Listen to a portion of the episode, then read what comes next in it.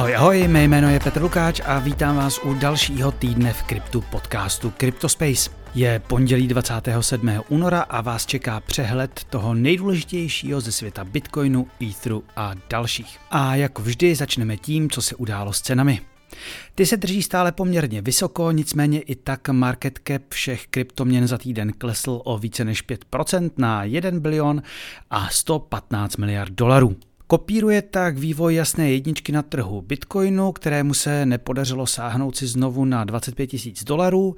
Za týden oslabil o nějakých 5,9% a prodává se za 23 200 dolarů za kus. Dvojka na trhu Ethereum oslabila jen o 5,4% a prodává se stále za pěkných 1602 dolarů.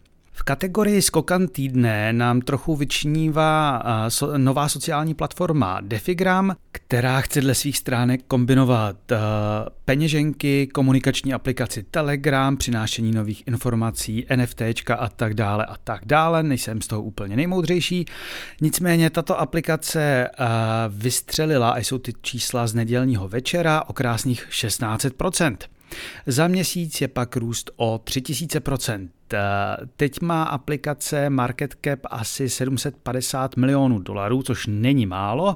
Nicméně eh, fully diluted valuation, tedy až budou všechny tokeny v oběhu, je už 75 miliard dolarů. No, asi si to přeberte sami, já bych se na to díval s mírným despektem.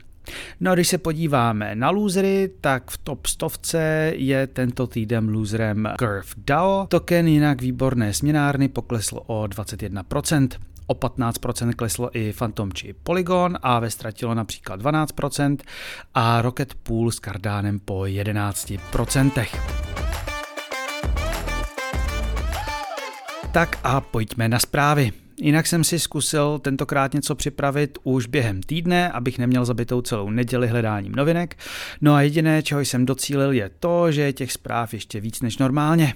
Od příště to budu víc sekat, slibuju. A tentokrát začneme zprávami ze světa NFTček. Ti, co podcast poslouchají už nějakou dobu, ví, že NFTčkům tolik neholduji a tudíž jim až tolik nerozumím a tudíž je pokrývám jenom občas.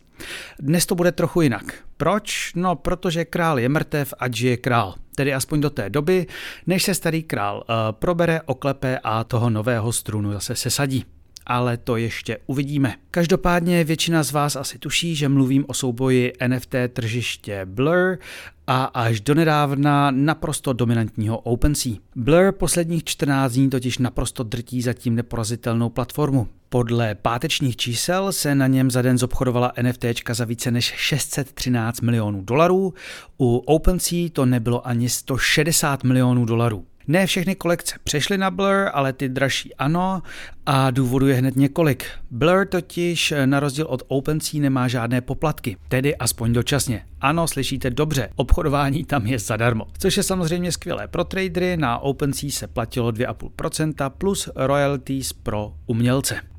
Když to spojíme s airdropem tokenu Blur před dvěma týdny, tak to nahrává nejen přesunu velké části legitimního obchodu, eh, ale i takzvaného wash tradingu, tedy opakovanému přeprodeji jednoho NFT mezi adresami, aby si uměle navýšili jeho hodnotu. Jak jsme si říkali už minulý týden, eh, tak to u některých adres hodně smrdělo. Hned tři největší peněženky, které dostali dohromady tokeny za zhruba 5 milionů dolarů, si přeposílali spoustu NFTček mezi sebou a to extrémně často. Už se tak vyrojily spekulace, že se jednalo o někoho, kdo dopředu věděl, jak airdrop proběhne. Každopádně to neměla být eh, poslední vlna airdropu, ještě by měla být jedna, což opět láká obchodníky, aby zůstali na platformě Blur. Asi tu není prostor eh, na debaty o tom, jestli je business bez fíček dlouhodobě udržitelný nebo není. Já tvrdím, že není. Je každopádně asi dobře, že má OpenSea, eh, které si poslední dva, tři roky dělalo prakticky co chtělo, takže má pořádného konkurenta. Nástup Blur dokonce vedl k tomu, že zatím na blíže neurčenou, nicméně omezenou dobu OpenSea také zrušilo poplatky za trading. Wow. Asi doufají, že nadšení z tokenů rozdávaných zadarmo opadne a tradeři se k ním zase ve velkém vrátí. No, uvidíme. No, kdo z toho současného vývoje nemusí mít radost, eh, tak to mohou být někteří umělci, kteří eh, z části žili z již eh, zmiňovaných royalties, tedy z malého procenta sumy z každého prodaného NFTčka. Platforma Blur totiž umí pomoci obejít i toto. Uvidíme, kam se to vyvine, každopádně zkusím do podcastu sehnat někoho, kdo tomu rozumí víc než já a kdo nám to popíše do detailu. Už od léta se mluví o tom, že tématem nového bullrunu by mohly být tzv. L2, tedy Layer 2, eh, druhé vrstvy blockchainy, které běží nad Etherem. Tedy vše je na nich mnohem levnější a rychlejší, ale jako bezpečnostní vrstvu využívají stále nejrozšířenější a nejstarší smart kontraktovou platformu. No, nevím, jestli to bude ten hlavní narrativ uh, dalšího bullrunu, nicméně L2 rozhodně jedou. Nejvíce jde Arbitrum, které si minulý týden utrhlo jedno důležité prvenství, tedy že vůbec poprvé v historii na něm či jakékoliv jiné L2 proběhlo více transakcí než na základní vrstvě a to bylo něco přes milion a sto tisíc. No a ještě důležitější zpráva je asi to, že burza Coinbase, jasná americká jednička s více než 110 miliony uživateli, oznámila, že rozjede vlastní L2. Bude se jmenovat Base a zatím jede v testnetu a to dokonce už od začátku února. U milovníků Ethera to vyvolalo nadšené reakce, podle škarohlídů je to jen další zbytečný blockchain, eh, který buď není vůbec potřeba, nebo si prý firma mohla vybrat nějaký už existující. Pro mě je ale rozhodnutí Coinbase důležité ze tří hlavních důvodů. Prvním je onboarding. Firma eh, na Base postupně přenese velkou eh, řadu svých vlastních služeb, vše on-chain, decentralizovaně a tak dále a tak dále. A firmě vlastně stačí, když Base začne využívat jen pár procent jejich 110 milionů uživatelů, kteří si nikdy z DeFi nehráli. Pro srovnání Arbitrum má kumulativně asi 3 miliony aktivních adres. Druhým důvodem, proč je to podle mě dobrá zpráva, je regulace pokud si vlastní L2 spustí veřejně obchodovaná Coinbase, asi to nějak musí jít. Nechci ani vidět to množství právníků, kteří to vše posuzovali a schvalovali. No a třetí důvod je způsob, jaký si Coinbase vybrala. Firma o vlastním chainu uvažovala už několik let. Pokud si ale na místo vlastního blockchainu ala Phantom či Polygon vybrala L2 založenou na technologii OP Stack, kterou vyvinuli lidé stojící za další druhou vrstvou Optimism, tak to znamená, že už jsme se posunuli z experimentálního období někam mnohem dál. Jo, a navíc to dělá bez vlastního zbytečného tokenu. Takže palec nahoru. No a po pozitivní zprávě tu máme jednu takovou eh, rozporuplnou, pro někoho dobrá, pro ekosystém špatná. Někteří z vás si asi pamatují útok na eh, bridge Wormhole eh, z loňského února. Hackerům se z něj podařilo odcizit 120 tisíc etherů v hodnotě asi 325 milionů dolarů. Díru tehdy zalepila firma Jump Crypto, která se na vývoji aplikace podílela. Ta samá Jump Crypto, o které jsme si minulý týden říkali, že vydělala přes 1,2 bilionu dolarů na tom, že pomáhla udržet nad vodou stablecoin UST projektu Terra Luna. Asi zapomněli, že to měl být geniální algoritmický stablecoin, který si to udrží sám. To je teď ale jedno. Důležité je, že se ukázalo, že hacker využíval aplikaci Oasis. Přes tu můžete využívat projekt MakerDAO, vytvoříte si Vault, zamknete Ether a další jako kolaterál a výměnou dostanete stablecoin DAI. Hacker takto vložil E3 v hodnotě 218 milionů dolarů a půjčil si proti nim 80 milionů dolarů. No ale na Oasis se obrátil anglický soud a lidé stojící za aplikací hackerovi prostředky prostě zabavili. Jump Crypto za něj pak zaplatilo úvěr a odešlo s celkovým plusem asi 140 milionů dolarů. I když chápu, že to byl hacker, tak eh, to, jak to provedli, jak do toho zapojili soud, jak do toho zasáhli, jak do toho pustili Jump Crypto, tak to prostě s decentralizací a nezměnitelným kódem fakt nic společného nemá. Když už jsme u stablecoinu, máme o další algoritmický stable méně. Ne, nebojte se, tentokrát žádný neskrachoval, ale protokol Frax Finance, který měl zatím velmi stabilní stable FRX USD, eh, což je pětka na trhu s hodnotou eh, přes miliardu dolarů, tak Frax Finance si odhlasovali, že bude bezpečnější mít ho plně kolateralizovaný a vypustit jeho algoritmickou část. Pro Frax Finance eh, je už totiž důležitý jiný biznis, a to hlavně liquid staking Etherea. Kudos za to, že k navýšení kolaterálu nedojde tištěním nových tokenů FRX, MRK, MRK samíku a FTX, ale postupně ze zisků protokolu. No a když už tu mrkám po FTX, tak eh, výčet obětí jejich pádu ještě nekončí. Jak informovali jako první Financial Times, fond Galua Capital ukončil svoje fungování. Více než eh, polovina jeho prostředků, odhady hovoří o minimálně 50 milionech dolarů, mu totiž zamrzla právě na účtech známé burzy. Zbytek prostředků, které měl investované na jiných platformách, vrací investorům. Lepší zprávy přišly ze země vycházejícího slunce. Japonská pobočka FTX 21. února jako vůbec první povolila svým uživatelům výběr zamrzlých prostředků. Je to prý možné díky přísnějšímu dohledu tamního regulátora, který neumožňoval hrátky a gamblování s penězi uživatelů, jak tomu bylo u mateřské FTX. No a abychom si na závěr bloku o FTX trošku zlepšili náladu, tak sem Bankman Fried čelí dalším obviněním. Vedle celkem osmi trestných činů, včetně podvodu na investory a na zákazníky, ho nyní úřady obvinili ještě z bankovního podvodu a provozování nelicencovaného poskytovatele peněžních služeb. Good luck, samíku. No a co by to bylo za týden v kryptu bez zprávy o americké komisi pro cené papíry SEC? Tentokrát si zase vyšlápla na největší burzu Binance, i když nepřímo. Postavila se totiž proti tomu, aby Binance koupila zkrachovalou pseudobanku a lendingovou platformu Voyager. Obchod za více než miliardu dolarů by prý mohl být nezákonný a diskriminující. Tentokrát ale SEC není sama. Díl se nelíbí ani už eh, našemu dalšímu starému známému New Yorkskému departmentu finančních služeb NYDFS a generální New Yorkské prokurátorce Letitě James. Údajných problémů má být prý víc. Podle prokurátorky není vyřešené to, eh, že prý platforma historicky na území New Yorku podnikala nezákonně a bez licence. Regulátoři už dříve vyjádřili pochyby o tom, zda má také americká uh, entita Binance dostatek prostředků na vyplácení klientů Voyageru.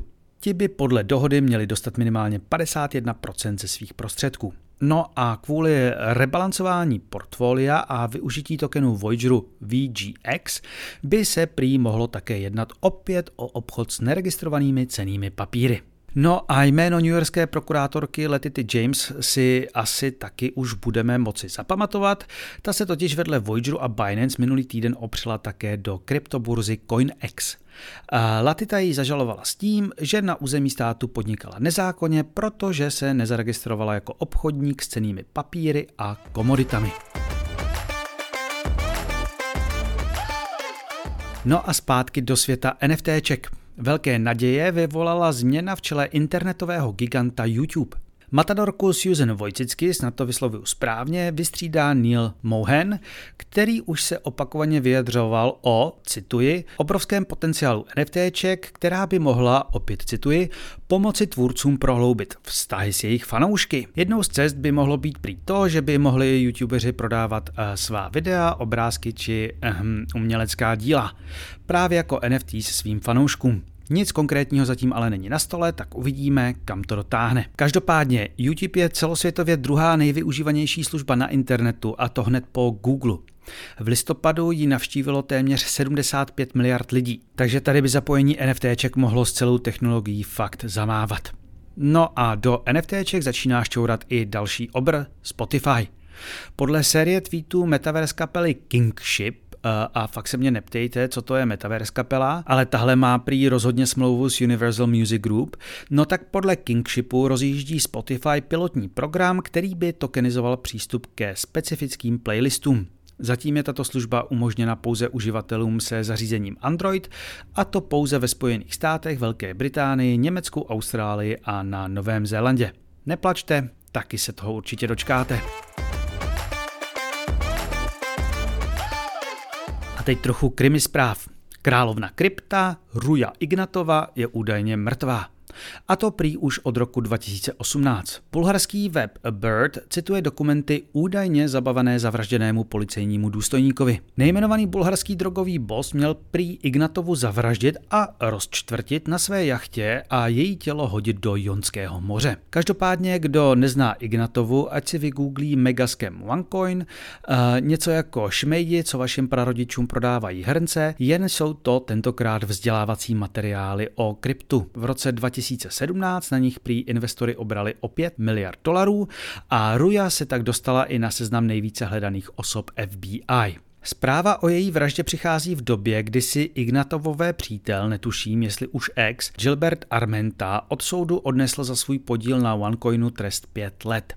Zprávy o její smrti je ale nutné brát s rezervou. Za prvé, zdroj, který měl uh, policii říct o její vraždě, byl prý v době výpovědi pod vlivem. Pod vlivem čeho už média neříkají. A jméno Ignatovové se navíc v médiích v poslední době neobjevilo poprvé údajně mohla mít podíl v bulharské lendingové platformě Nexo, do které v lednu naběhla policie a finanční kontroloři. A před pár týdny se také objevily zprávy, že v roce 2019, tedy rok po své smrti, eh, měly na ní napojené firmy nakupovat nemovitosti v Londýně. No uvidíme. Každopádně eh, rozčtvrcení na jachtě v Jonském moři jsme v kryptu asi ještě neměli. Pokus Solany nabírat nové uživatele přes kamenné prodejny nevyšel. Projekt pod názvem Solana Spaces se rozjel loni v létě, kdy obchod s merčem otevřel nejdříve v New Yorku a následně i v americkém Miami. Nové zájemce teď prý budou raději onboardovat přes NFTčka. Good luck. A štěstí potřebuje hlavně samotný blockchain Solana, protože ten stále trápí velké technické problémy. Teď o víkendu měl víc než hodinový výpadek a byl prakticky nepoužitelný. No a na místo štěňátka na závěr, jako v minulém týdnu, si dáme trochu bizáru z Jižní Ameriky. Kolumbie je vůbec první zemí na světě, kde proběhlo soudní slyšení v metaverzu. Dvouhodinové řízení proběhlo pomocí technologie Horizon Workrooms od společnosti Meta, aka Facebooku. Celé to pak bylo streamované na YouTube. Zatímco soudkyně Maria Victoria Quiñones Triana si technologii chválila s tím, že to zjednodušuje celý proces zasedání, tak někteří účastníci si stěžovali, že jim sledování kreslených postaviček bránilo brát celý proces vážně. Nedivím se jim. To je za mě pro tentokrát vše, příště to fakt bude kratší, slibuju. Na další díl CryptoSpace se můžete těšit už ve středu. Eh, podíváme se na to, jak se v CeFi i DeFi kontrolují pravidla proti praní špinavých peněz i KYC. Kdo ještě není členem, podpořit podcast můžete na herohero.co lomeno CryptoSpace. Najdete tam hromadu bonusových epizod od DeFi přes samostatné rozhovory, po například celý rozhovor s Kicomem z minulého týdne. Snad se vám i tento díl podcastu líbil, lajkujte, sdílejte a šiřte ho dál. Mé jméno je Petr Lukáč a tohle byl CryptoSpace. Naschledanou.